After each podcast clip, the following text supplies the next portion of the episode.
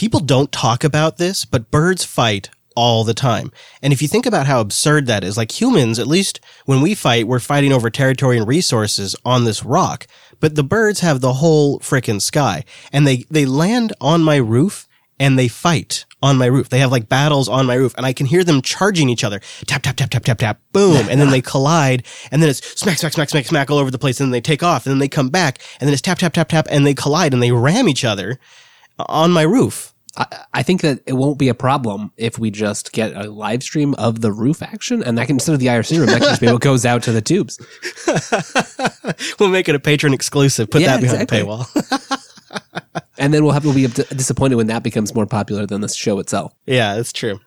Uh, yeah, crows fight a lot. I know. I know. It's weird. It's it's really strange because uh, it's it's like um, I think like they don't care at all that I'm down here yelling at them. Plus, then that also means I'm down here yelling at them like a lunatic. Yeah, right? You look crazy.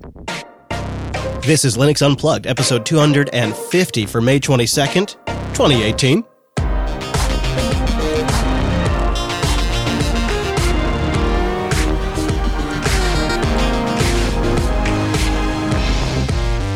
Oh, welcome to Linux Unplugged, your weekly Linux talk show that's definitely gotten bitten by the new laptop bug. My name is Chris. My name is Wes. Hello, Wes. This week, we're going to talk about something that's been on our minds for weeks the perfect Linux laptop for 2018. We've got a few suggestions. We'll take your suggestions and we'll start a little elimination and decide which one might be the best, at least for a lot of our needs. Plus, I've really cracked notes on Linux now. I mentioned this recently, but I'll go over my final setup how I'm using Nextcloud 13, QOwnNotes, Cloud Notes for the iPhone, and Notes for Nextcloud to get Markdown compliant, synchronized notes across my desktops, my laptops, my phones, and the web.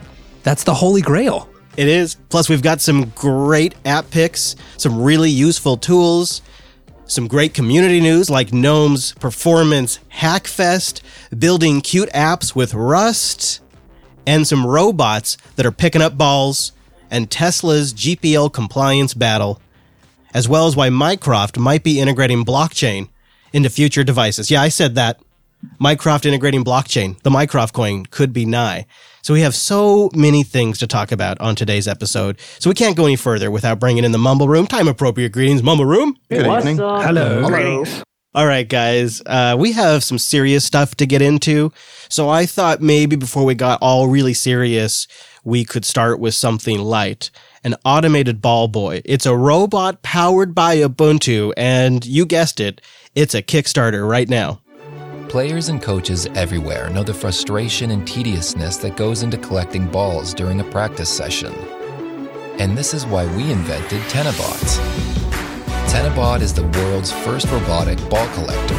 Tennibot perfectly integrates computer vision and artificial intelligence to detect tennis balls on the court and collect them for players.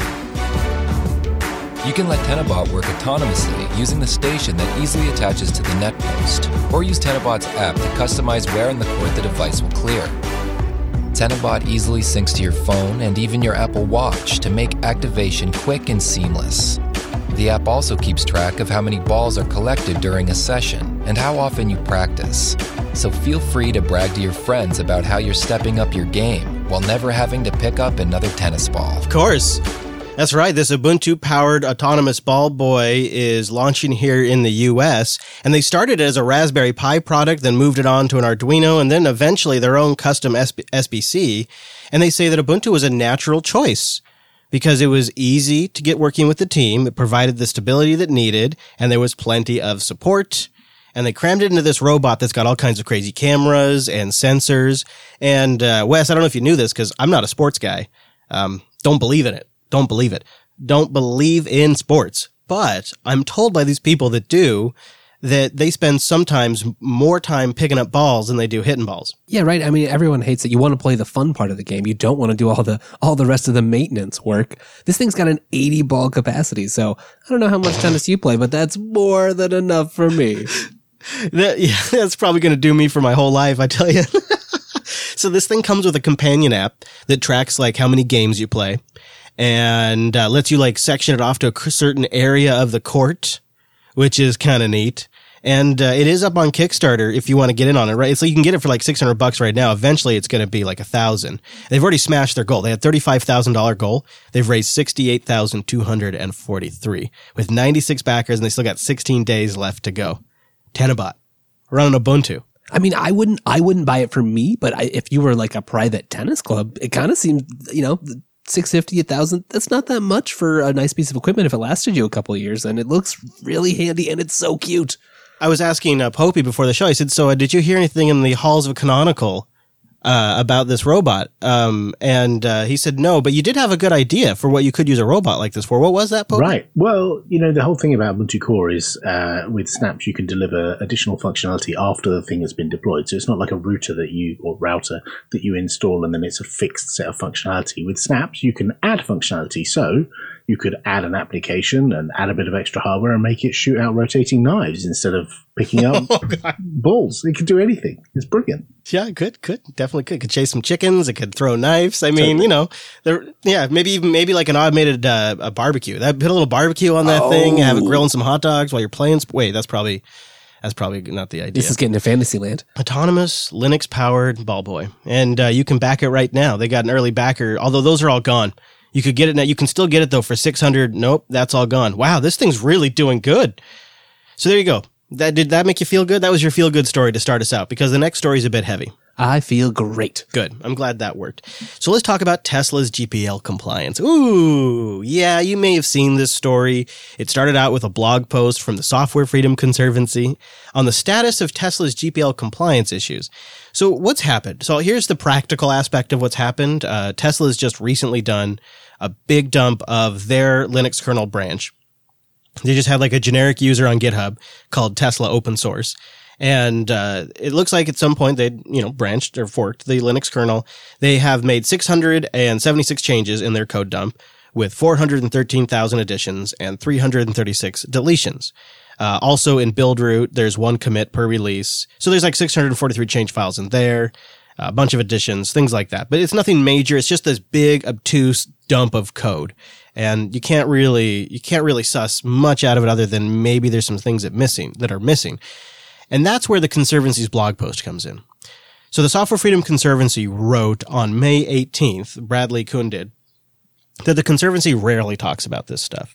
That they try to keep this stuff under wraps as part of their community oriented GPL enforcement policy. They say they usually keep compliance matters confidential, not for their own sake, but for the sake of the violators who request discretion and want to fix their mistakes without fear of public reprisal. I guess that would be like GPL shaming, Wes? Yeah, probably. And I can see that, you know, if they if they're showing goodwill, they're showing that they do want to get this corrected.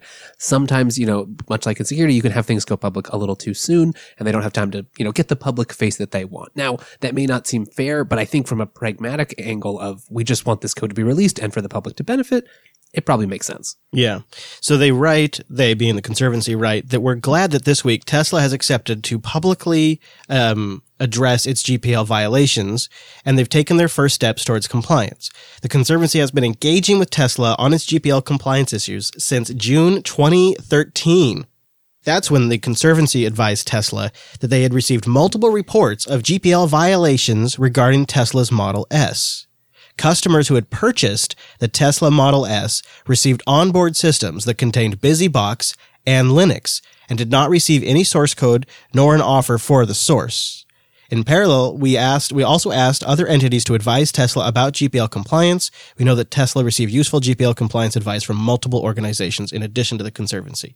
Let's pause here for a second though. So what they're saying in here is that Tesla owners, and some of them are going to be Linux users, they got their new shiny car and they start looking at the UI and all of a sudden they're like, wait a minute, this is BusyBox. This is Linux. Well, where's the source? But you also have to wonder if maybe BusyBox didn't raise a red flag because they seem to come up a lot. Like BusyBox seems to bring up GPL compliance issues more than most projects we talk about. Like I think the VMware case is famously a BusyBox case. So this is one of those where is what's going on here? Is BusyBox being aggressive? I've heard people suggest that perhaps BusyBox is GPL shaming Tesla into doing this. Bobby, do you have any thoughts on that? No, I, I think this is reasonable. Like the BusyBox comes up a lot just because they're not necessarily significantly more litigious than anyone else, but the significant copyright holder in BusyBox is quite active in ensuring people are compliant with the law under which they receive the software, the license under which they receive the software. So it's perfectly reasonable who someone who has spent some time and effort making a piece of software and has licensed it under a free license should be able to expect that people who use that should give back in the way that's expected under the license. I think that's reasonable. Yeah, and BusyBox just seems to be one of the projects that's uh, more active in doing that. Other projects right. seem to be a little more relaxed. And I think both approaches, you could argue, one is probably more corporate friendly, um, but one is more defensive it seems like in this space too, right? Like BusyBox ends up getting shipped in embedded spaces where you end up with some sort of appliance like device or somewhere, somewhere not necessarily directly yeah. accessible. It's not a desktop Linux environment most of the time. So it's a, it's a bad situation on, on both sides. Yeah, and I bet you there's way more abuses in those embedded spaces where they think they're getting away with something. Oh, it's only going to sell a few hundred thousand. Nobody will ever even know. And they sneak it in there. I think it's twofold in the sense that they now have also the deniability when something wrong happens, that they have to investigate first if the car was hacked or modified, because ultimately they release uh, part of their source code. And that's something that they of course can benefit from while also looking good for open source community. So it's just like it's win win win in all fronts. Yeah i see what you're saying. And uh, for the conservancy's part they said that when they first contacted tesla they started working in different ways to try to convince upstream providers like nvidia and parrot to disclose complete corresponding source code. So you're going to see this acronym tossed around a lot in these cases, CCS. That stands for complete corresponding source code. And it's like, so you got some GPL code that also touches some other code. We'd like to have that too. NVIDIA.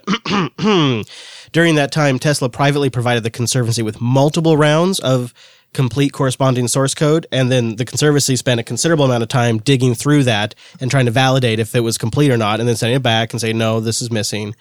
Uh, and that is the longest, most uh, grueling part of this process. And this week, that's when things changed. This week, Tesla took a new and different approach. They elected to publish their incomplete incomplete complete corresponding source so like they're they're they're candidates for complete source uh, on github they're working on it yeah it's like gonna be almost there and this is what we got so far now now of course uh, it's sort of also going to open up Tesla for people knocking on their door, just drive-bys. They're going to look through that and go, "Hey, I've noticed you're missing this," and that can be a good thing or a bad thing. It might help nudge Tesla into compliance. But you got to wonder: was there some ticking clock behind the scenes that forced them to do this big code dump all of a sudden? And when you read through this post, it's clear that the Conservancy is trying to position this as, "Hey, uh, guys, um." This is some of the work that we do on a routine basis that we don't get to tell you about. Uh, would you please donate? Please donate oh, we're over here. We're doing a lot of good work. Because uh, they don't normally get to talk about this stuff. So I think they wanted to uh, take the opportunity. Karen and Bradley want to take the opportunity to point that out yeah, it's nice to see Tesla. You know, I think there's often times where where it can be contentious, right? They they don't they want to the company wants to admit the minimal version that they can. They they struggle to to get all the licenses right, and it's just a big hassle. So if Tesla can feels comfortable doing this in the open, especially as not a traditional automaker, but something that we see a little bit more as a tech savvy, tech first company, it's mm. nice to see them going in the right direction. Yeah, yeah, that's a good point. Okay, let's now let's pick it back up again. Let's keep moving. I want to talk about a video game. I haven't talked about games in a while oh. on this oh. show, so I had to have a good reason to finally do it, and it's Slipstream. It released yesterday as we record this, and here's the cool thing about Slipstream. It's a retro-inspired arcade racer that was developed exclusively on Linux, Ubuntu and Arch Linux to be specific using free software tools such as Krita, Blender, and GIMP for the graphics, IntelliJ for the IDE, and not a single sprite of the game was made using any proprietary or Windows software such as Photoshop. And the author of the software says it's not really even a political statement. It's just feels better when I work on Linux and free software. So that's what I do. How do you like that? That's awesome. That's kind of perfect. It's not it's not annoying, it's not nagging, it's not some sort of Linux centric evangelism. It's just, hey guys, this platform works. I got this done. Check out the cool shit I made. Yeah, and it started as a Kickstarter.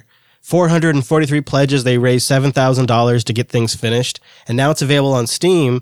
And it is really nice. It's, it's very authentic in, in a way, but at the same time, it's, it's got newer features like the parallax scrolling looks way cooler than it ever did back in the day. It's still a 2D sort of 3D Pseudo game, pseudo game. Uh, 20 different tracks, three different game modes, a lot like uh, um, Mario Kart, five car models, supposedly a pretty good soundtrack too, and a variety of different uh, options to, to customize the game's visuals, including a high flute and 30 frames per second mode.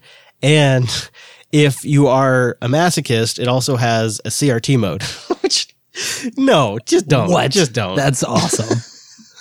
I don't know. Can you use the CRT mode on your CRT if you have one? Or is that too much? That's double the that's double the punishment. I was gonna say double the pain, but that you would probably yeah, that's, that's, that's something else. Yeah. So, anyways, that's pretty cool. It's called Slipstream Retro Inspired Racer. It's available up on that Nextcloud right now. Hey, I want to talk about speaking of hitting the road, my trip to Texas. Just a couple of quick public service announcements. I'm going to Texas Linux Fest as I've mentioned, and so we have officially launched the Jupiter Broadcasting Telegram group, and you can find that at jupiterbroadcasting.com/slash Texas. And that's where we're going to be planning all of our meetups, our barbecue events, and just shenanigans around Texas Linux Fest, which is June 8th through the 9th in Austin.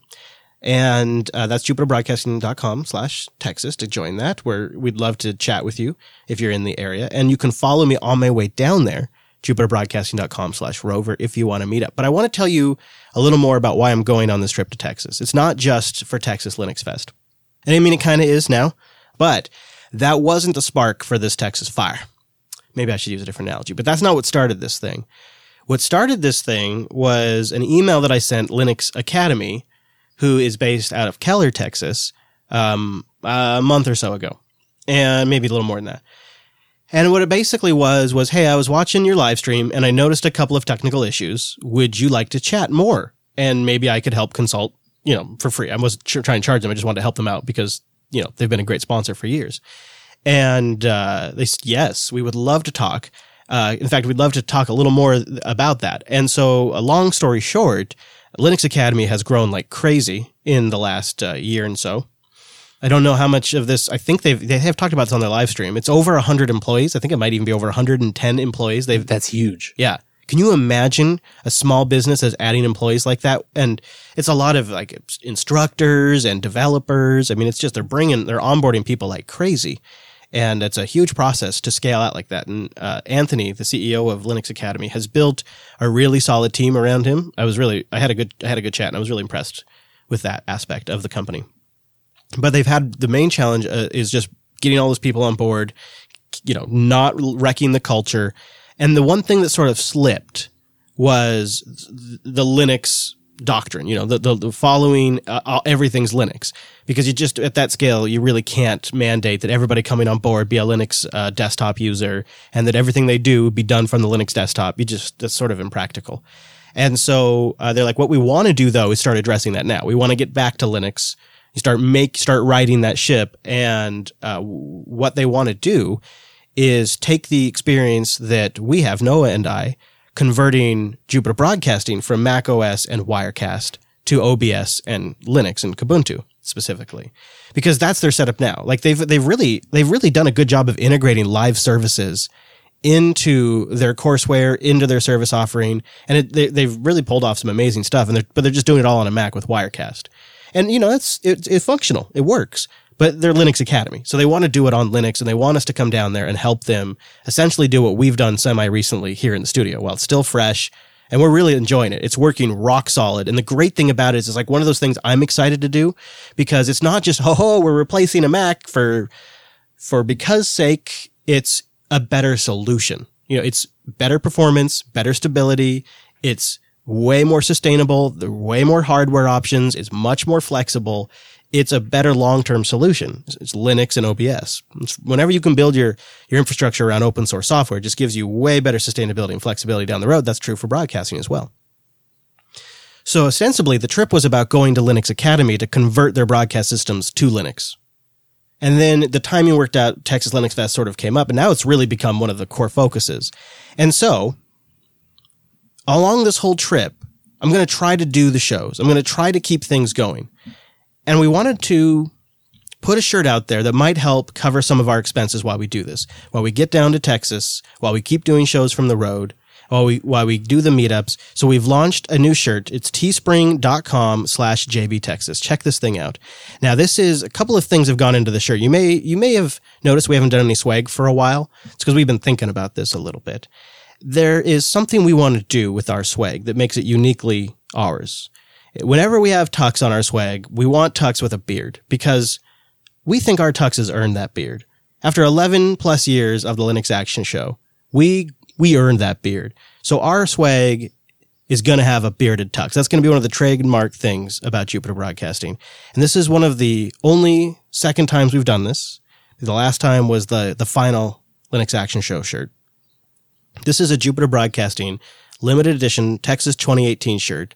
It's got the circular logo like last used to have, but a special Texas edition of Tux with a beard holding the rocket. Teespring.com slash JBTexas. It's a great t-shirt. I love this particular material. And I really, really like the way the white pops on some of the bolder colors and also the way it really pops on that blue and on the purple. It's slick looking. Teespring.com slash JBTexas. Yeah, you'll be sure you're looking ha sharp. Yeah, right? I'm going to get you one, Wes. So don't you worry about it. We'll get you oh, one. thank you. Yeah. I, I am I am supremely looking forward to this trip. I'll wear it with pride. Yeah, you will. You know what, Wes? You'll look dapper in it too. And put put like a scarf and like a hat with it. I mean, yes. I'm just saying, you- you'd be a lady killer out in the town of Seattle. So, anyways, super excited about the trip. Really looking forward to it. You can track me on my way down there if you want to meet up. And then if you're going to be in the Texas area, join that join that Telegram group, JupiterBroadcasting.com slash Texas. We'll have a link to all this stuff. If you just if you don't want to worry about the URLs, it'll just be linuxunplug.com slash 250. So, new swag, big trip coming up. I leave after Linux Action News this week. We finish up that, and then I hit the road. I'll be on my way to Tejas. Now you make sure to drive safe, okay? Because we need you here at the network. I'm, I'm not. It's going to be an interesting juggling act uh, because it, uh, doing the shows while I drive to Texas adds a ton of time to the travel time because you have the time it takes to record the shows, plus I edit a handful of the shows, and the time to prep the shows, and the time to find connectivity. It's going to be challenging to say the least. So if you're not subscribed to a show and you want to make sure you don't miss it in case there's something that floats, now would be a good time. But let's change gears. Let's talk about Mycroft. It's time to it's time to get to the bottom of what are beans. And uh, Mycroft is introducing blockchain. And I'm going to give you a challenge, Wes. Are you ready? oh yeah. The challenge is I will read this. I will I will I've gone through and I've surmised it into a few choice quotes. I'll read through them and then I want you to describe to me how the blockchain will be functional on Mycroft, okay? Yes. Okay. So we'll start with Is the blockchain necessary? One of the biggest themes was determining the necessity of adding blockchain. After all, we could simply build a distributed system using peer to peer technology, or better yet, focus on the core technology to build something that's valuable without blockchain. As we examined blockchain and debated the tough questions, it felt like technology could be a very, it felt like the technology could be a very good fit for Mycroft and our ideals. Oh, and that's another thing. Does it make sense for Mycroft to develop its own chain? Yes. Unequivocally, yes. We've carefully evaluated solutions from existing blockchain communities, and none have the features we are looking for. We need to protect user privacy, store large volumes of data, and securely distribute API services. Finally, we get a lot of questions about what a Mycroft crypto mining community might look like. Will it be large enough? Yes.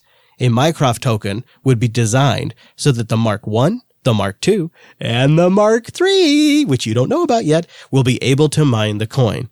That means we'll instantly have thousands of devices participating in the, in the network, of course, if they choose to opt in. Okay, Wes, so uh, how is the Mycroft using blockchain? Okay, it's not really clear from this article. A little bit a little bit lower down, they do talk about some things they'd want to incentivize, things like secure storage for the network, development and maintenance of useful skills. And in an earlier blog post, they talk about a little bit of the motivations. I, I like the motivations. I like the idea that they, they want to become more decentralized. They don't want to have the usefulness of these open source devices reliant on some centralized incorporated entity. But there's a lot of hopeful speculation in here. Yeah, and it seems like a way to kind of grab some attention. You know, we've seen Kodak and other companies, you just sort of attach blockchain to a project or product, and all of a sudden you get a lot more interest. Well, it lowers the cost of the product for sure. That's one. they don't have to host the data and they don't have to comply necessarily with GDPR and this kind of stuff. I mean, I don't have anything. It's in the blockchain. So you think they're going to use it for distributed user data? Probably. I mean, if it's encrypted and protected, why not? It's going to serve the same purpose. What about the idea of the Mycroft sitting there mining coin? Like Popey, you've you've used one before. Is it is it a high performance device? The one I had was the first generation, which is based on a Raspberry Pi. And uh, if any of you have seen the videos that I've made, it's not super high performance. Um, and I guess part of that is because it was a like version zero. You know, uh, it wasn't production Sure. ready device. It was a dev Fair kit, enough. which you know is fair. Um, and I would expect consumer level units. We're talking eighteen months later. I would expect consumer level devices to be a lot faster. I mean, I, I, I still have to wait for my Amazon Echo to reply. It's relatively quick, but there's a significantly higher delay with Mycroft. And I think if you added in lots of heavy computational overhead on top of that, it's not going to get any quicker, is it? I would like to know some of the technical implementations because there's lots of type of coins that don't necessarily need a CPU or a GPU to do what they do. They don't need a CPU or a GPU. Where do they where do they do their computing? No, I mean they do, but I mean they don't they don't sit there and, and run the CPU at full peg. They're more like they're more like storage based. I mean, I don't even know if my Amazon Echoes around the house are mining blockchain, uh, you know, uh, Yeah. crypto coin or doing blockchain activities. I have no idea because it's all closed source. So the good thing is the stuff that's on Mycroft is, as I understand it, all going to be open source. So you could inspect that and see what it's doing and and optimize it if you're if you're so inclined. Yeah, the more we talk about it, I kind of like the idea. Right. I was gonna, I was kind of mocking it at first, but the more we talk about it, it does kind of make sense. And if you could do some sort of storage coin based system, eh, I actually be kind of into that. And if you think about it, if it could, if it could somehow, they would probably have to combine it with some sort of hosted blockchain because anything that got relatively large, you wouldn't want to waste storage uh, or or re- or bandwidth to download and upload that thing. But you could maybe cache some of it. And so if you had some of your own information, it could store in a local chain and it could do lookups in the blockchain. Uh, that could be pretty compelling. And then it would be completely divorced from any cloud infrastructure other than the hosted part of the chain that could be offline. I, I don't know. I, I really like to know more about how they're going to do it. And depending how it's done, potentially could mean that, uh, let's say, if the encryption is to a degree that they, for example, would have access to mine some of the data to improve the voice uh, recognition, etc. Now they would still have access to that data. I'd hope, at least, to be able to do that. You know, having a key that they can access the voice rec- records to be able to do that to improve voice recognition, for instance. And, you know, nothing says that they couldn't release the mining software for desktop computers, like, you know, a Linux binary that you could run on a pretty powerful Linux desktop that could help add the value to your contribution, to your Mycroft's contribution to the network. So, okay. All right. This is sounding less and less crazy. You know what this means is we're just going to have a future full of blockchain, every blockchain, all the things, and it's going to get really annoying. That's what, that's what that no, means. it's until it's until the energy bill is too high to people start realizing that we need something like blockchain, something decentralized, but not really blockchain. Yeah, or at least something that doesn't require so much compute power to um, verify. Uh, and I know there's some different projects that are working on that. I feel like Wes and I, you and I looked at some at some point, different projects that were using other means to validate the network, but none of them. I'm, I'm drawing a blank on all of them right now. Yeah, I mean, there's lots of different types of, you know, proof of stake or, or other schemes of distributed consensus. I think it's more of a question of how well, how well is it proved out and will it actually scale? Will they really, would they really be able to transition from a centralized standard API design to a, a distributed blockchain that could actually provide the, the quick services needed for an interactive device? I don't know, but it would be really, it would be really cool. Yeah. And I'm I'm uh, I'm ready to hook it up to my Linux desktop now. You guys got me so excited. All right, let's take a moment and thank Linux Academy, linuxacademy.com slash unplugged. You can go there to support the show and sign up for a free seven day trial. linuxacademy.com slash unplugged. It's a platform to learn more about Linux. And they really are a company that's passionate about Linux. I mean, that's why they want me to come down there is to help right that ship and make sure that they're using Linux throughout the company. And they have professionals that are there full time that can help you whenever you have questions. And they really know their stuff. They have hands-on labs, scenario-based labs that give you real experience on servers, self-paced in-depth video courses in every Linux cloud and DevOps topic, and they have simul they have simultaneous. They have servers they spin up for you simultaneously with the courseware. So as you're going along with the courseware, the servers spin up, you SSH in, you do you do work on real servers, that kind of stuff. It's really slick. And they have a course scheduler. If you're busy, you got a lot of stuff going on, you can pick a course, set a time frame to fit your schedule, and set some learning goals. And if it's time for certifications, they've got courses created specifically to prepare you for those exams. And if you have just a little bit of time, maybe uh, an evening here or there, they have deep dives, single topic deep dives. You can just choose. I have 15 minutes. Here's what you can do. I got five minutes. I got two hours. It's pretty nice. And then to combine all that together and really kind of put the sprinkle on top, they got stuff you can do offline, like study guides and lesson audio, which is super useful. Like if you're on a road trip, just saying. And they also have iOS and Android apps as well. So get started by going to linuxacademy.com slash unplugged. That's linuxacademy.com slash unplugged. And a big thank you to Linux Academy for sponsoring the Unplugged program, linuxacademy.com slash unplugged. Boobly-doop, boobly-doop, boobly-doop. So there is some uh, hot Canonical rumors on TechCrunch.com today. It's always it always strikes my fancy when I see TechCrunch writing about Canonical like they're this uh, like they're this nebulous company. I don't know. It's this Right. weird detached form of writing. It's fascinating. And they say don't expect the Ubuntu maker to IPO this year. Uh, and they got some choice quotes uh, with uh, Mark Shuttleworth when he was at OpenStack Summit in Vancouver which uh, sounds like it was a hell of a party. And they say that uh, Mark says that we decided as a company, and it's not just my decision, but we decided that we want to have a commercial focus. So we picked cloud and IoT as the areas to develop that. And being a public company, given that most of our customers are now global institution, it makes for us also be a global institution. I think it would be great for my team to be part of a public company. It would be a lot of work, but we're not shy of work. And think about what he's saying there. Like, we serve global companies. We should be a global company. Um, now, Shuttleworth didn't really necessarily want to talk about a timeline for the IPO. He said we will do the right thing at the right time, but that's likely not this year. There is a process that you have to go through, and it takes time. We know what we need to hit in terms of revenue and growth, and we're on track. The company's focus is squarely on enterprise and they have big offerings now with OpenStack and Kubernetes, but it doesn't necessarily mean they've forgotten the desktop. Shuttleworth told TechCrunch the desktop team has remained the same size as before, and he noted that the desktop is still a passion for him. We took some big risks a year ago. We cut a bunch of stuff that people loved about us, but we had to see if people were going to respond commercially.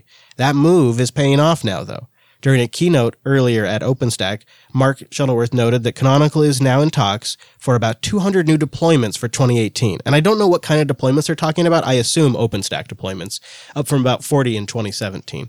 They're kind of vague with some of the details there. But since it's an OpenStack conference, I would assume that is Yeah, the that context for that quote. so no IPO this year. Uh, I, I, I thought, I thought an IPO in 2018 when that was sort of bubbling up seemed pretty aggressive.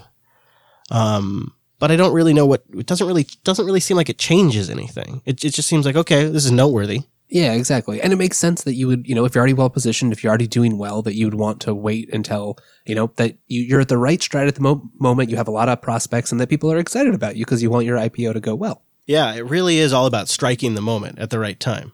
And uh, part of doing this right is knowing when that moment is and not uh, shooting before it's uh, arrived.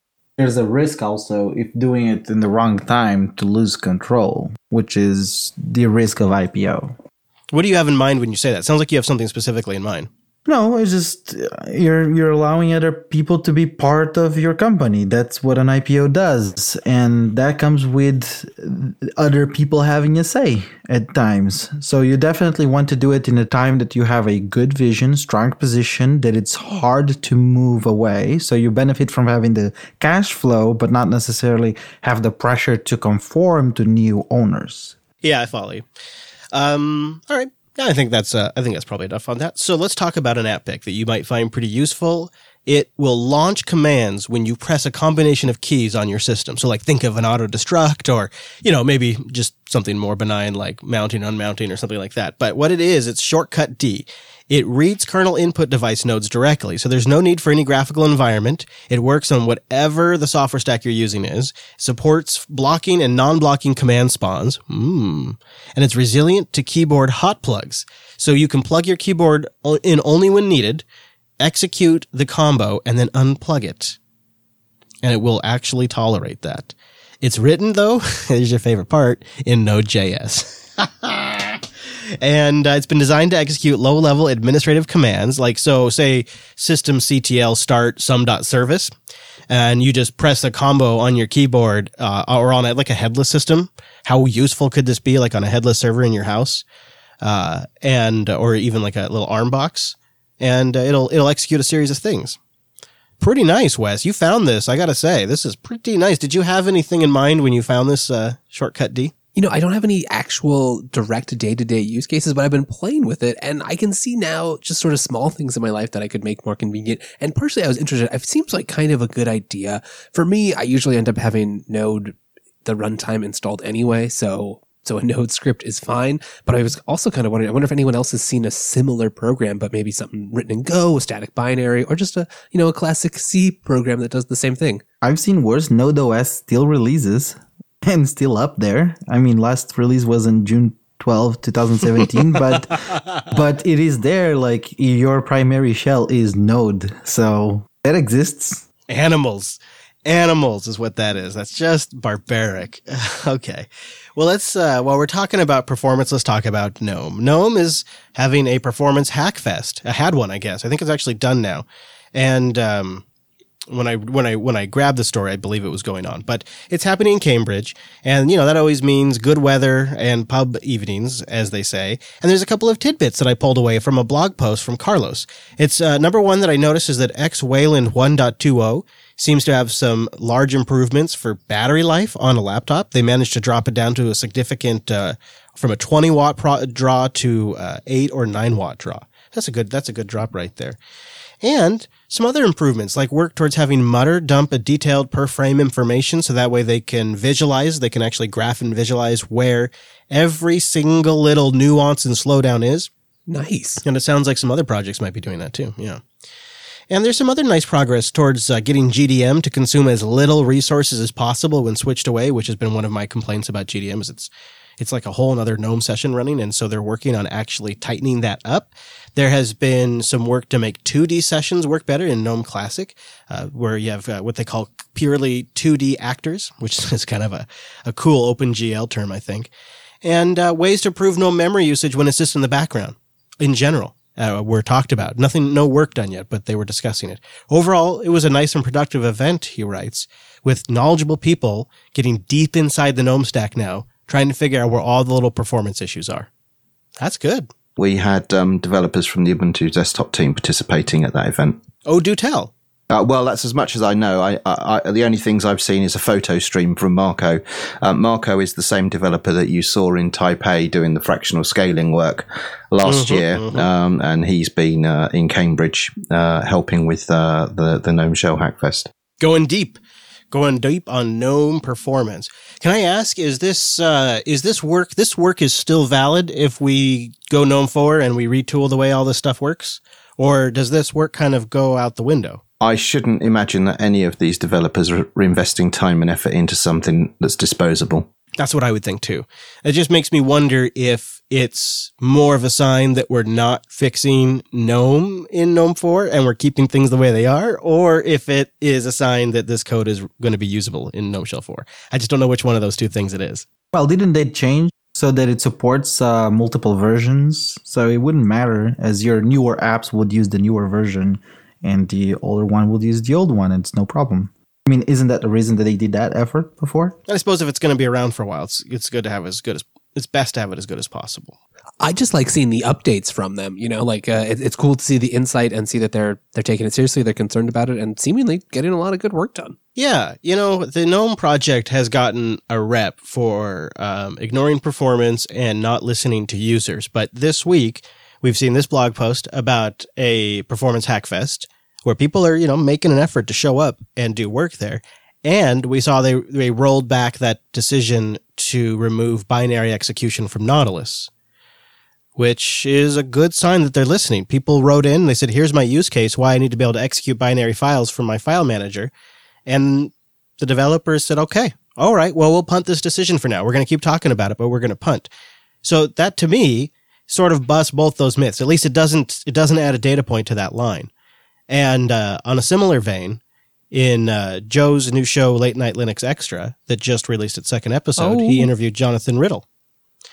And Jonathan Riddell is uh, is a well-spoken member of the KDE community who I think I think should we should hear more from. And I'm really glad that he sat down and talked to Joe because he busted one of those myths that KDE is really really sluggish and it's uh, you know it's got bad performance. He busted that myth in that show and I think you know it's one of those it's again it's one of those things that just propagates over and over again.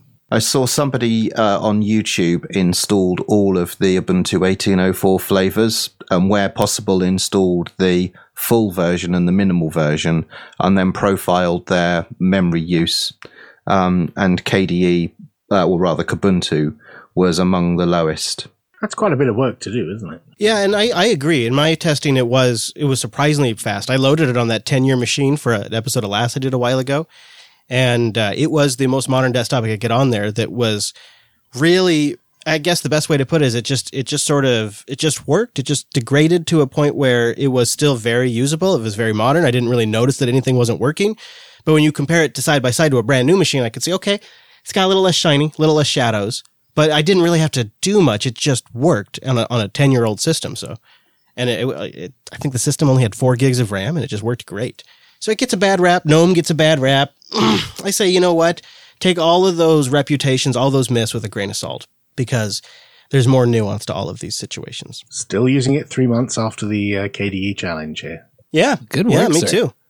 Yeah. Yeah, it's going great. Hey, I'm gonna go. I'm gonna go all the way down to Texas and put uh, Linux Academy on it for their broadcast system. I'm so into it. I really think, I really think it's solid, and I've been super happy with it. And I'm keeping Neon on a couple of systems too because I like the fresh plasma goodness on a couple of my machines that uh, aren't really in production. So one of the machines I'm working today from from the RV is actually a, a Neon system. So yeah, yeah, I agree. It's gone really well. So yeah, I am on. I am. I am remote today. Wes is remote. Today Oh, is like a yeah. test episode. Where yeah, we're super exciting. We're getting ready for the big trip. And so we thought, well, before I actually am going down the road, we should make sure everything works because it's tricky to route all this audio for the mumble room and Wes and myself and record everything. And so we, this is a test episode. That's why it might uh, sound a little different or whatever. It's it's not because our editor fell asleep at the wheel. It's just because we're testing different stuff. And uh, so far, it's gone pretty well. And uh, that's why I'm about to talk about Ting because this would be the really awkward spot spot in the show if I had to say uh, my connectivity was dropping out, our live stream had been bonkers, and none of our hosts could hear me. But fortunately, I don't have to say that. It's been rock solid. Linux.ting.com. This is how I'm getting down to Texas and staying connected. And the great part about Ting is they've got two networks. Right now, I'm on their GSM network. While I go through the mountains. I often switch over to CDMA. Now, I'm not going to lie. I don't do some sort of fancy switcheroo. I just have two devices. It's just the way I prefer to do it. It's simple. I just switch Wi-Fi networks on my laptop. So the GSM device has a Wi-Fi network and the CDMA device has a Wi-Fi because they're little, you know, um, access points.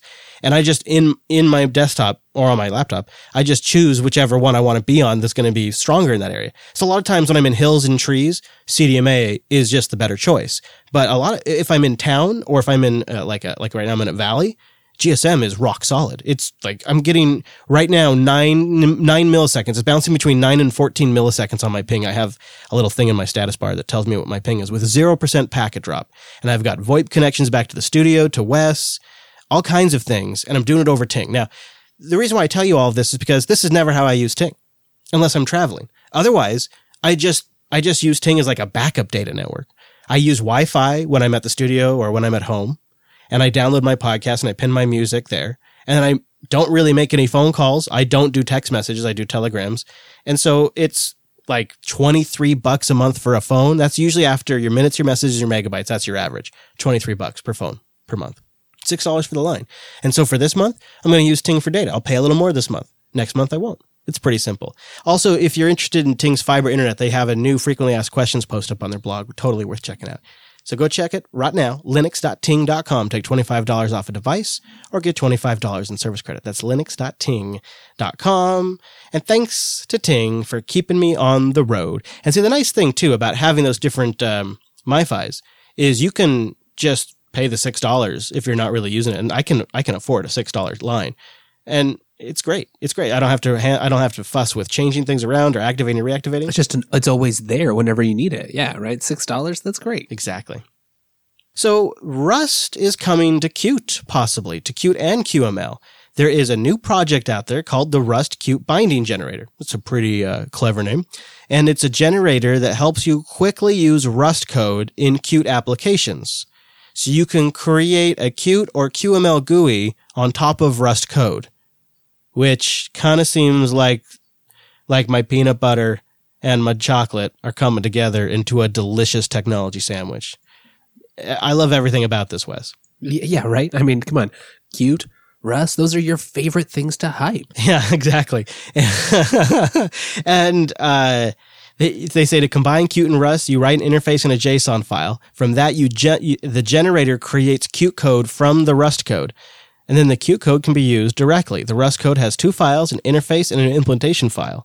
Seems like a mess. You bastard, I'm excited about this. See, okay, okay. There had been plans in the past by Rust community to make a Rust, you know, im- toolkit, but you know they've they've been talking about it. It's like it's a lot of work to make a toolkit that is decent that people will adopt it and it's gonna compete with Qt. Uh, more fragmentation. So I, I find it good that there's efforts to go and integrate with uh, Qt, and there's actually already efforts that integrate with GTK. It actually already worked. Was the first one to work because Rust works with C and therefore works with GTK. Everything kind of works with GTK. That's one. That's one thing aside. But it feels like a mess to have uh, now a process that you are not really going to be writing Qt nor really going to be writing Rust. So this is like an intermediate step and honestly, this is what usually makes applications kind of crap. Go to crap directions. You are going to too many hoops in the between, and there's no clear, concise way of handling. They're not doing a proper port of Qt to Rust, nor making a dynamic system that you bind to Qt objects. You are now having a generator tool. How is that any different what Vala did? See, I kind of disagree because you're still writing good, genuine Rust. It's not like it's some sort of weird, Qt Rust hybrid. You'd hope that, but then if you're really going to be writing genuine Rust, you will lose the ability to write genuine Qt. No, no. I see. I, I think this is cooler than you're giving it credit because this is gonna. This isn't gonna be perfect, but this is this is an early step to getting some really solid Qt applications where you take a core Rust uh, a core, the, application core of Rust, and then there is this description JSON file that the interface, the Qt interface, genuine Qt, is generated from, which isn't really all that different from how Qt applications are done today. It's just now making it possible to do it with Rust. Like that's how a lot of a lot of applications are being done on the Linux desktop already. It's just they're not using Rust. So like that's been proven to work. I wonder also, will that mean, you know, will this build momentum? Will, even if it's not an ideal interface, will people be like, oh yeah, hey, I'm already writing Rust. I wanted to write a UI. Turns out Qt's pretty cool. And maybe that'll be hmm. more momentum to build a better binder. That's probably more likely what will happen. yeah. And Dar, did you want to finish? Yeah, yeah, just just the the other part that I really see here is also loses a little bit on the opportunity to build something that Rust would actually benefit from. And the principles that we currently mm. have in Rust, for example, like borrowing, it's a concept very unique to Rust language. Not quite available in C++, and you can kind of half bake it, but you still have to do the hard work as a developer yourself like those benefits are not going to be necessarily there. And if the automated tool starts doing it it's like code that people can't really inspect very well because it's going to be generated code and generated code lacks in that transparency aspect. So i think there is a side uh, effect that is potentially negative that is often overlooked. And it doesn't matter in the end of the day if we get good applications great that's awesome. But i'd i'd prefer to There see downsides to it. incentive yeah i'd prefer to see um, more genuine attempts of making Rust toolkit, even though it's a harder, longer task, than Yeah, to just go with that route. I agree. Ultimately, that would be definitely best. And if you're going to have a really good desktop application that's you know really robust, that's probably the route it would have to go. Um, so ultimately, I want to get to our thoughts on the best Linux laptop in 2018. And I've I've kind of rounded up uh, the ones that come to my mind, and they're sort of U.S. centric. So I want to I want to eliminate a couple off the list. I want to get a couple of more on the list, and also get at least, if nothing else, honorable mentions of one outs- ones outside the U.S. So that's where we're going. We're not quite ready to go there yet because I want to close the loop on replacing Evernote and a note system. I've been really, really tempted because those bastards over at Canonical just released Tusk as a snap. I assume it was uh, it was probably you, Popey, you you tempting jerk. It was upstream. Oh, Uh, really? We had nothing to do with it. The upstream developer worked on it, created the snap, put it in the store. Job done. Yeah, it looks good. So if if if you just want to stick with Evernote, check out Tusk, snap install Tusk because that looks clean and almost made me want to give up on this whole thing I'm doing. But I'm trying to get away from Evernote because I think that eventually is going to be a dumpster fire. And I've also just wanted to try to self-host this stuff as much as I could. And I mentioned um, a couple episodes ago that uh, I've been playing around with Fedora 28 and Nextcloud 13.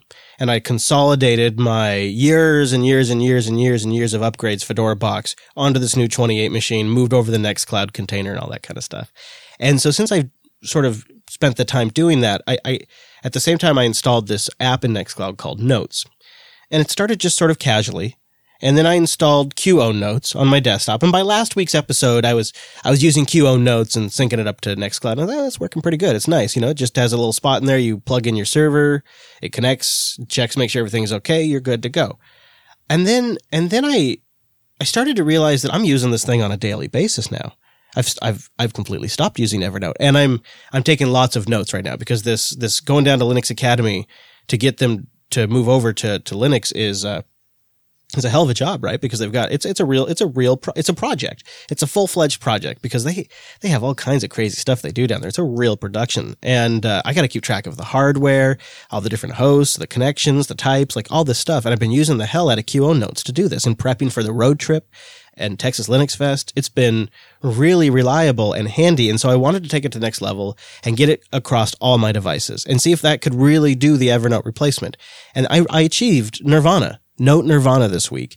And to kind of help maybe get you started, I'm going to link you in the show notes, linuxunplug.com slash 250, a guide that was par- posted by Marco over on linuxjournal.com. And it's getting started with Nextcloud, how and why you should. And this is the more traditional approach, actually installing all of the software and the Apache stuff, configuring MySQL.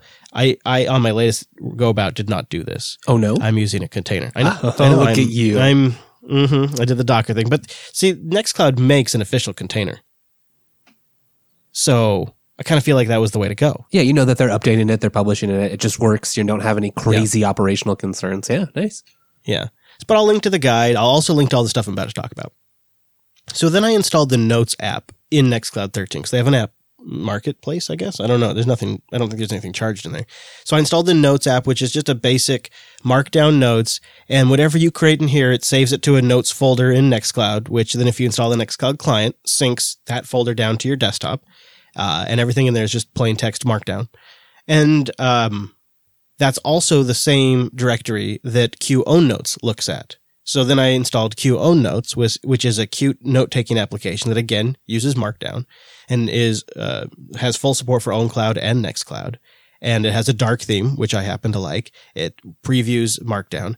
And Wimpy, I know that you are also a Own Notes user because I think you mentioned that in a recent Ubuntu podcast. Yep. Yeah, I've been using that since that was the snap that brought my awareness of the project around, and I've been using it ever since. Um, I really love it. Are you doing any kind of syncing, or is it? Are you just using it on a local file system? Kind of both. So the way I've set it up is to store its data in a prescribed directory, but that directory happens to be a directory that I sync. So I get syncing via other means. So it hasn't got the native Nextcloud um, integrated, but I was just able to place the data in a, a location where I already sync the stuff. Yeah, and you know that works perfectly fine. I think off the top of my head, you don't really lose much other than if I click the share button in QOwnNotes, it actually generates a Nextcloud preview URL uh, that renders the markdown to HTML and then it, it hosts it on the Nextcloud server, which is kind of cool. And then you can give somebody a URL and they can look at your notes Oh wow! uh, I just didn't by clicking a button in QOwnNotes. Yeah, That's pretty cool. yeah, it's nice. Uh huh. So I was playing around with that. I prepped this whole show in QOwnNotes uh, uh, this week, and uh, it, I loved it. And uh, so the only other piece I wanted, because the other thing I was using QOwnNotes for is I'm taking notes for a bunch of stuff with our mixer, trying to keep track of some different things. And I wanted to be able to read them off from my phone while I'm actually standing over the mixer working on it.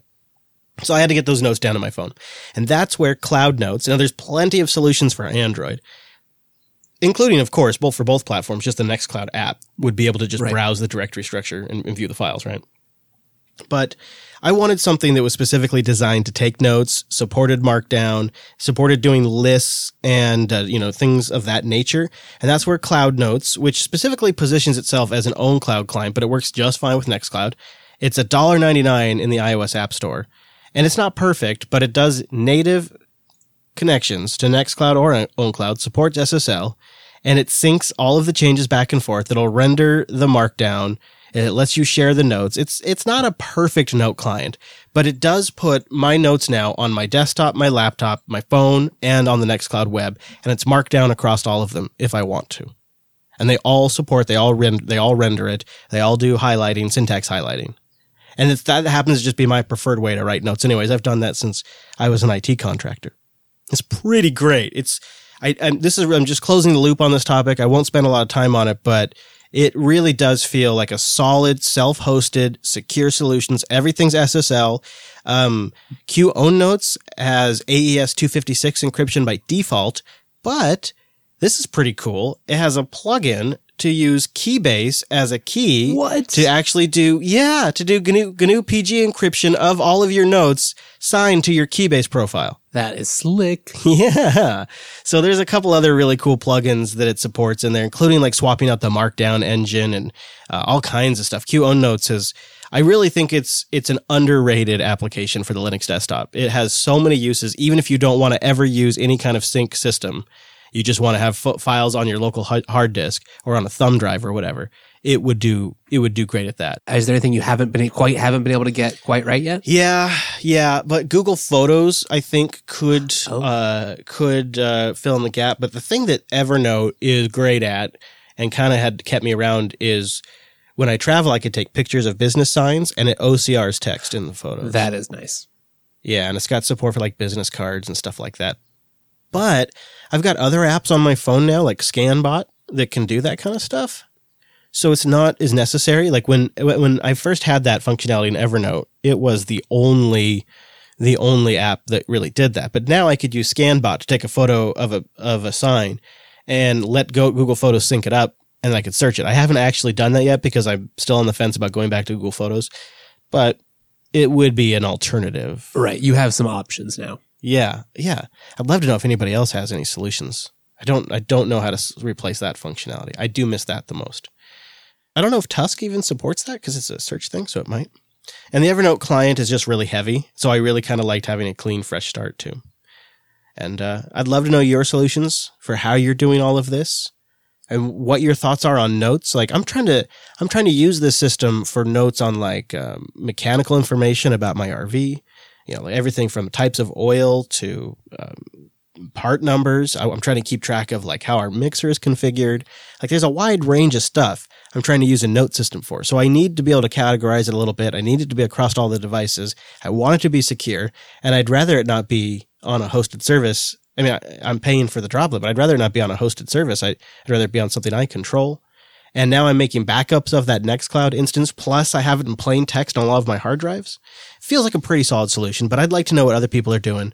You can you can send in a, a contact note at linuxunplug.com slash contact. All right, well then, let's get to the laptop stuff. So first, let's talk about DigitalOcean. Go to do.co slash unplugged to get a $100 credit at DigitalOcean. do.co slash unplugged for 60 days. If you sign up with a new account, you'll get $100 in DigitalOcean service credits. Now, my favorite rig is three cents an hour. So that's going to get you quite a while on their super fast infrastructure. Everything is using SSDs from the three cents an hour to the ones that have huge uh, amounts of memory and CPU and disk. It's all SSD. When you attach block storage, it's SSDs. It's fast. Plus 40 gigabit connections coming into the hypervisor. And then they've strategically placed data centers all around the world. So it has great connectivity to those regions. Plus, when you combine that with their predictable cost and billing, the different optimized compute types, including their new flexible droplets where you can mix and match resources, it's really hard to beat DigitalOcean. And then they have services built in, like cloud f- firewalls, monitoring and alerting, easy to manage DNS, and of course, that API. That API and that dashboard really bring it all together. They're easy to use, like the API is super clear, it's easy to read, and there's lots of open source applications already built that you can just start using today. You can just start taking advantage of them. Plus, they have fantastic uptime. My Nextcloud instance that I've been using this whole week, of course, that's up on DigitalOcean. I put it in the San Francisco region. I am predominantly on the west coast of the United States. And uh, not always now, but almost always. And so that made sense for me. But I could move it around. I could have set up a separate one somewhere else. I like that functionality. And they have such great pricing. Three cents an hour for my favorite one. It's just, it's crazy. So go take advantage of that $100 credit. Go build something great. Go play around with an entire stack of open source software or build something from the ground up do.co slash unplugged. Big thank you to DigitalOcean. That's do.co slash unplugged. Going to have a straw poll linked in the show notes uh, on the best Linux laptop for 2018. I'm going to drop it in the chat room too right now. I know not everything's on there, so here's the way this is going to work. I would like you to go vote on this because whatever gets the least amount of votes gets eliminated off this list, and we'll put something else on there. But right now, these are the laptops that seem the most appealing to me and we'll, we'll I'll bust through them really quick, and then we'll talk about each one of them individually. Again, I acknowledge there's some missing, like all of the Entroware products, for example, are not on this list. But here is uh, the top ones that I have so far: the ThinkPad X270, the Oryx Pro, newly updated, the XPS 13 Developer Edition, ThinkPad X1 Carbon, and the Librem 15 are sort of my top choices right now for a 2018 Linux laptop. And each one has pros and cons. And the ones I probably know the least about are the Lenovo ThinkPads. But from what I've heard about Noah's 270, which isn't even the current model anymore, it seems like a pretty compelling device. You're probably our, our resident ThinkPad expert, Popey. Do you know the difference between the 280 and the 270 and why Noah says the 270 is the one you want to get? Uh, not really. Uh, I've my most current laptop is a 250. Um, I okay. generally go for the one that's a year older just because it's cheaper and I can get it like secondhand. You get it half price nice. than the one that's brand new. Sure.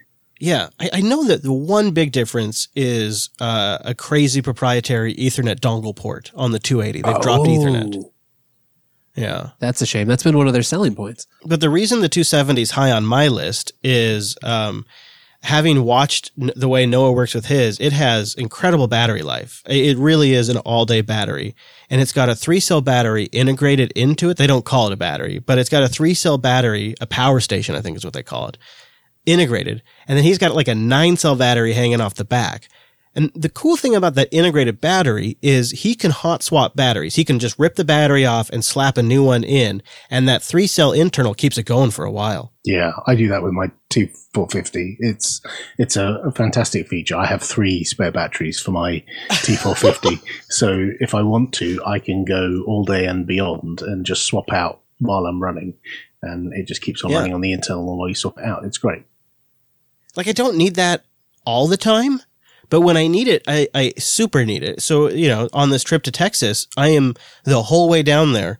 We are running off of batteries. And when we drive, we charge the batteries. And when we park, we drain the batteries. And it's, it's going to be 100 degrees in some areas. So the fridge will be sucking batteries down like crazy.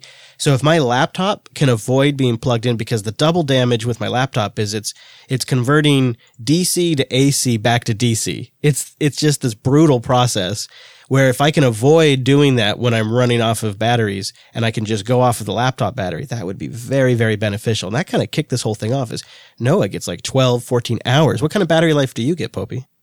Um, probably not as much as that, but then I'm doing quite brutal things, lots of compiling, lots of VMs, oh. uh, Electron yeah. apps, you know, all the kind of things that you probably don't want to run if you want battery life. Now, Wes, you have been shopping for a laptop. You've got like the original Sputnik Developer Edition, and you were just looking at the X1 Carbon, which is the second ThinkPad on this list. Yeah, it is really handsome. I just happened to be in a store the other day, and there there, there was the XPS 13 right next to an X1 Carbon, and Oh, really? boy, they're both handsome. I love how light the XPS is. It's just light and thin and feels super minimal. That the Carbon though does have a certain, you know, that still has that that ThinkPad style feel. It feels a little more rugged. It feels sort of like you could really throw it in a bag and just not worry about it. Yeah, the XPS is a little delicate. Now, I have like the fifth generation. I'm actually talking to you through my old XPS right now. That's the last laptop I have right now. And, um, I broke it. And so like this, the side, like it squishes when I pick it up. It's, it's, it's starting to, it's starting to fall apart a little bit on me.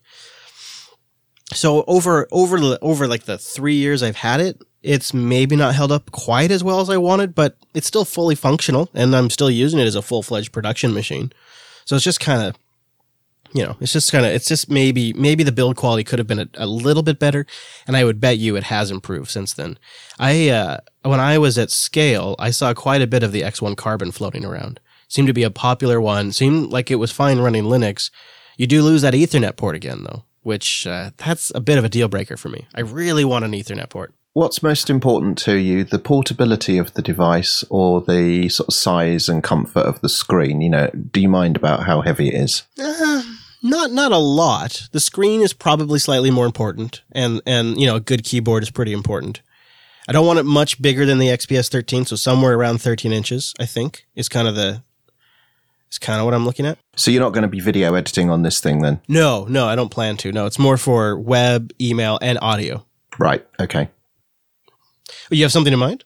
Uh, well, I was just wanting to clarify. Um, uh, there's no point in me going into it if you, if you know what your use case is. But um, as an owner of um, two XPS 13s and having also reviewed their current model, they're they're really solid devices. Yeah, I am. I am predisposed to be inclined to go with the XPS 13 because they've it's got a really solid um, accessory market too, like docks and USB C hubs and things like that that are really reliable, and that's attractive to it. Another advantage is that it doesn't matter what Linux you put on it, you'll be able to update the firmware via Linux with the XPS 13.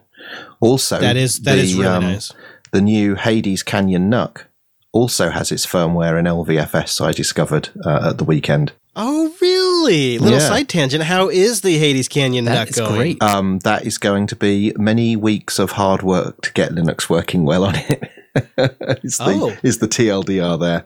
Yeah, there's, there's Okay. it's it's all it's all in flight at the moment. So uh, the GPU is is not supported in current kernels. is scheduled for inclusion in 4.18. So it's building kernels from Git with DRM next branches and stuff. Yeah, I think the XPS 13 is my strongest lead right now. Uh, the Lenovo only pulls ahead because of that power station feature where I could swap batteries, and the two at the 270 has Ethernet, which the XPS does not.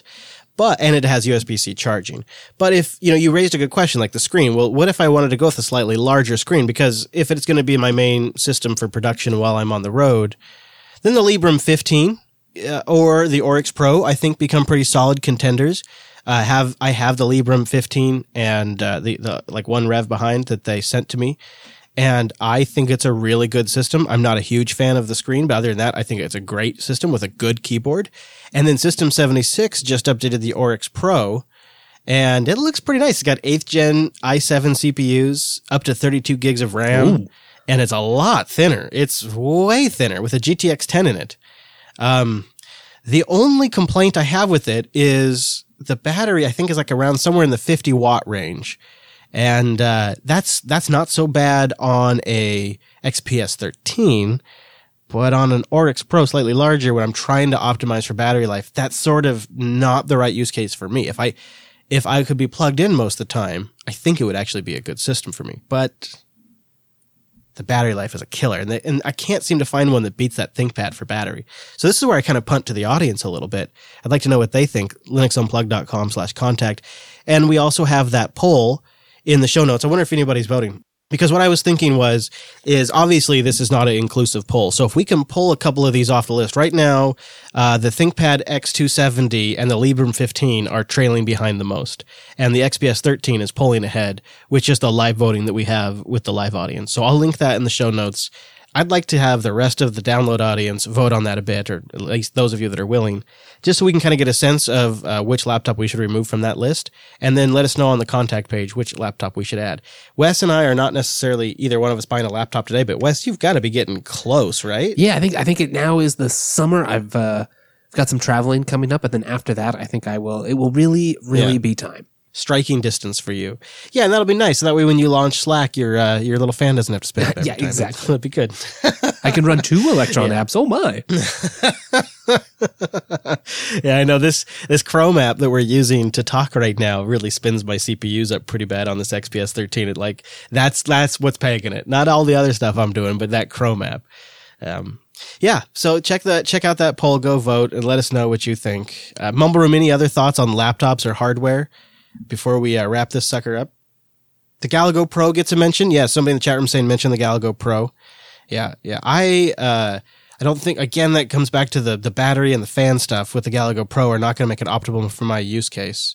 The Dell XPS 15 is getting a mention. The Latitude E E6440.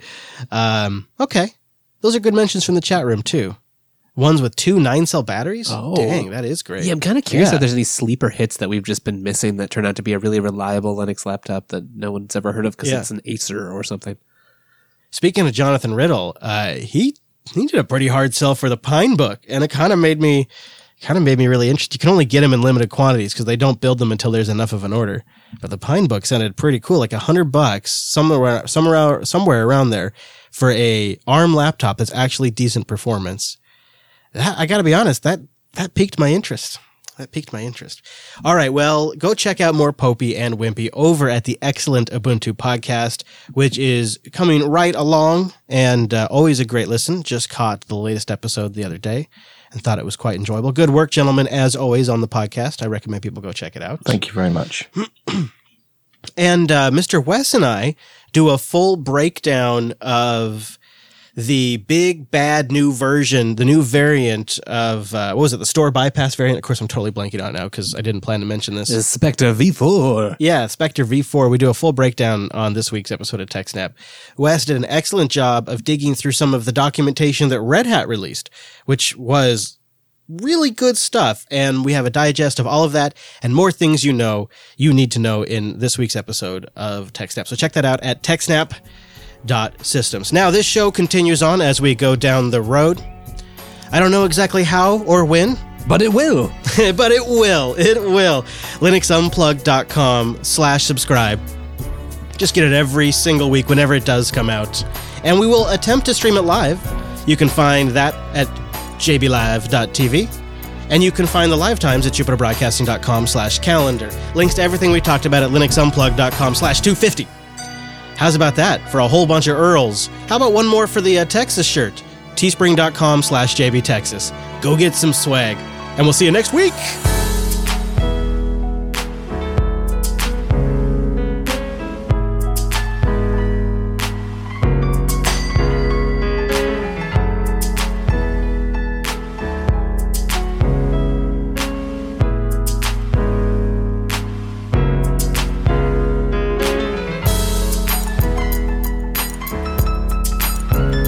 We got a title, jbtitles.com. Oh, Hadea's getting home. Oh, Hadea has arrived home just as we finish. perfect timing. Jebby titles. Jebby Jebby titles. All right, we'll see what we get. It's nice to have JBot back. See if it'll load though. Yeah. JBTitles.com. How did it feel doing it from home, Wes? Not too bad. A little bit different. I miss your smiling face, of course, but hey, workable. Oh, you're such a gentleman. You're such a gentleman. No, I mean it, it was kind of nice to be able to take a breather between TechSnap that and part was that was really kind nice. of Yeah. fun. Uh, Levi enjoyed the sunshine, oh, so that was Oh, good. What a My air sucker. conditioning kicked on midway through the show because it started to get really, really hot in here. Whew. How come JB Titles isn't loading, Wes? Uh oh. Uh oh. yeah, yeah. It's no good. It's no good. That is no How good. are we ever going to title it? Oh man! You know, you, we also didn't title TechSnap. This is a double What- title jam what's up. happening with We are us? Oh man, Mumble Room. Thanks, guys. You guys were great as always. Hello, darling. Hello. Welcome home. Did you bring home beer? I brought home beer for me and cider for you. Thank you. Cider for me and beer for her. I was just thinking, I can't believe we did the show and I don't have any booze in the show. In the like, I'm not. I don't have to drive anywhere. I'm at home. I could have had a brewski.